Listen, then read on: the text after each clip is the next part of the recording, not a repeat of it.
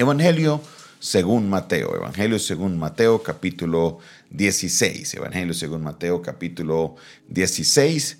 Vamos a estar leyendo el versículo 21 en adelante. Hoy estamos en la tercera parte, desde que arrancamos con el versículo 13.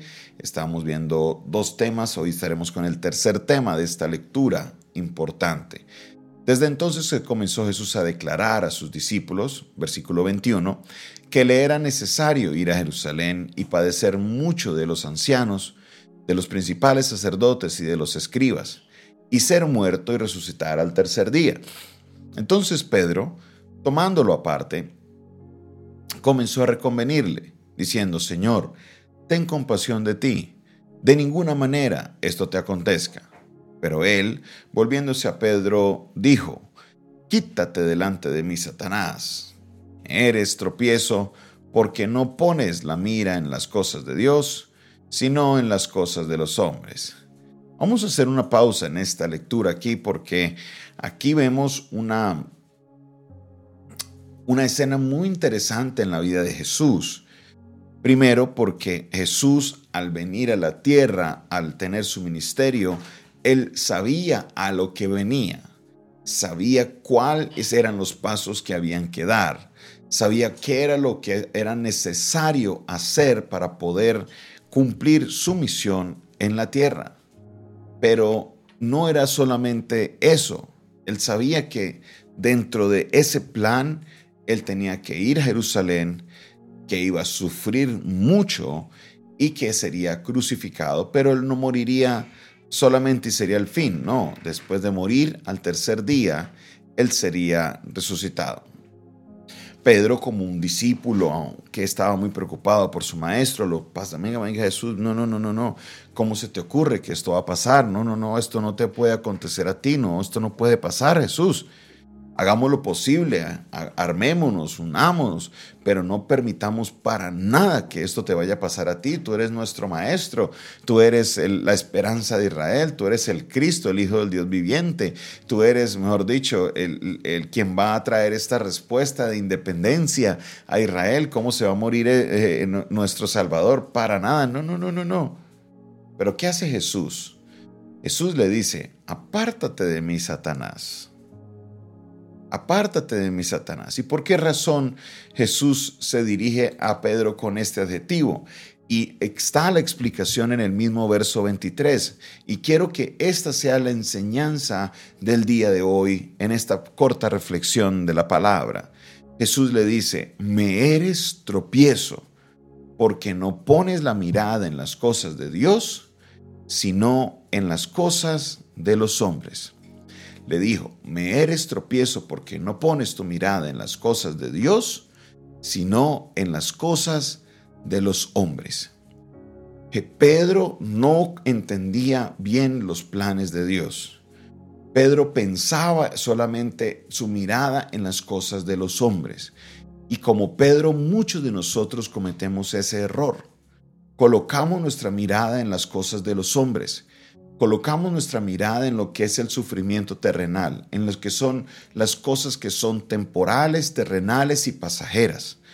Pero nuestra mirada no puede estar en las cosas de los hombres, sino en las cosas de Dios.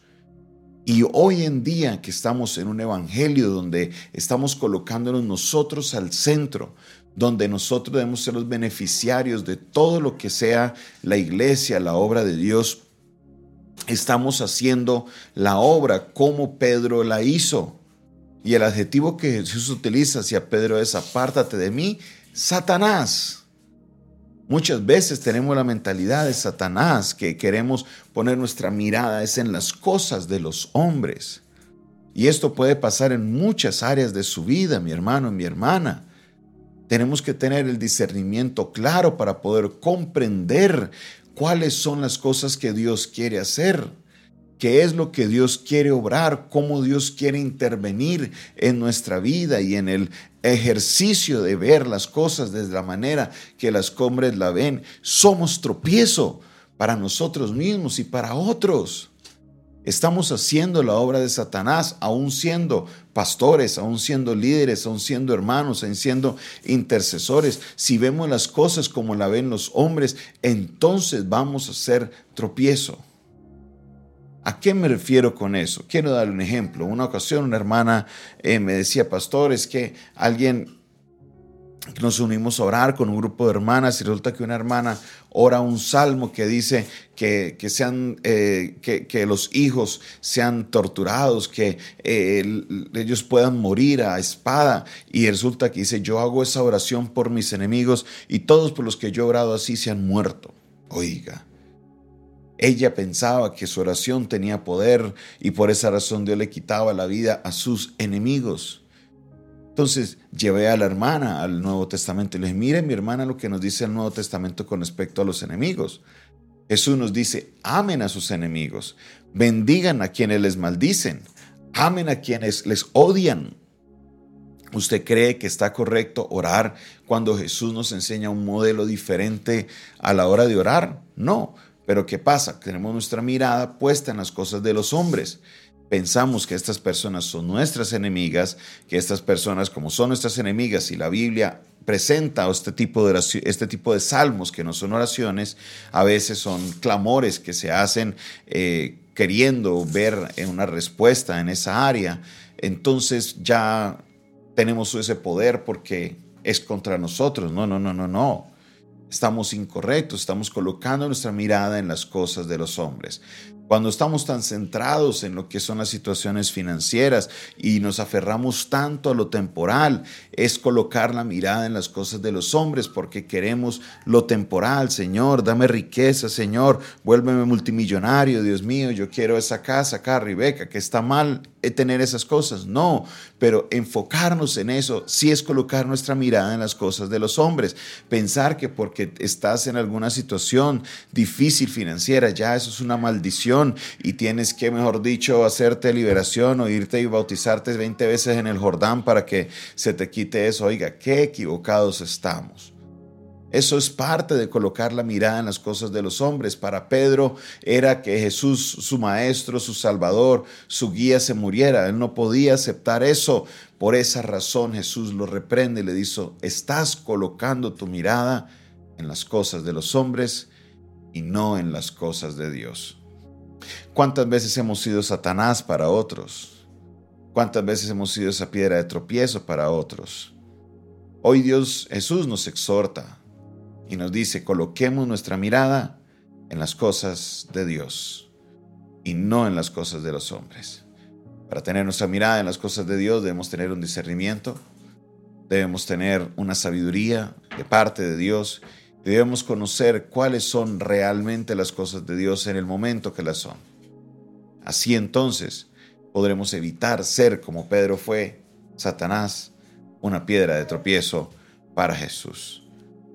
Oremos al Señor para que sea Él obrando en nuestra vida y trayendo para nosotros ese discernimiento a cada uno de nuestro ser.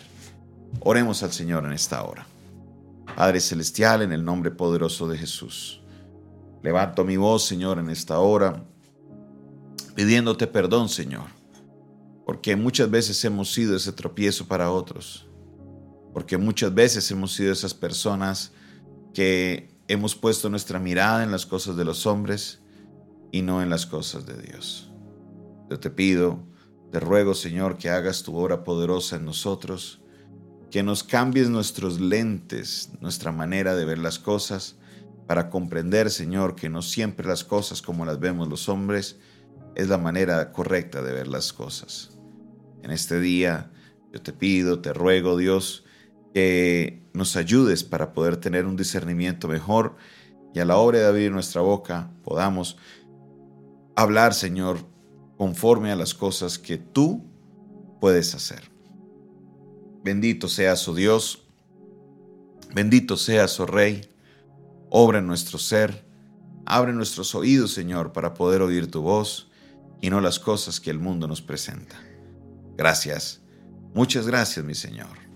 Recibe la gloria, la honra y la exaltación en el nombre de Jesús. Amén, amén y amén. Esta fue una producción del Departamento de Comunicaciones del Centro de Fe y Esperanza, la Iglesia de los Altares. Un consejo oportuno en un momento de crisis. Se despide de ustedes su pastor y amigo Jonathan Castañeda, quien les bendice en esta hora de la mañana y les recuerda que es importante que te suscribas a nuestro canal, así podrás recibir las notificaciones en todo momento que estamos al aire y demos la enseñanza. No olvides también, también compartir este video, este audio, para que muchas personas puedan recibir la bendición de esta palabra.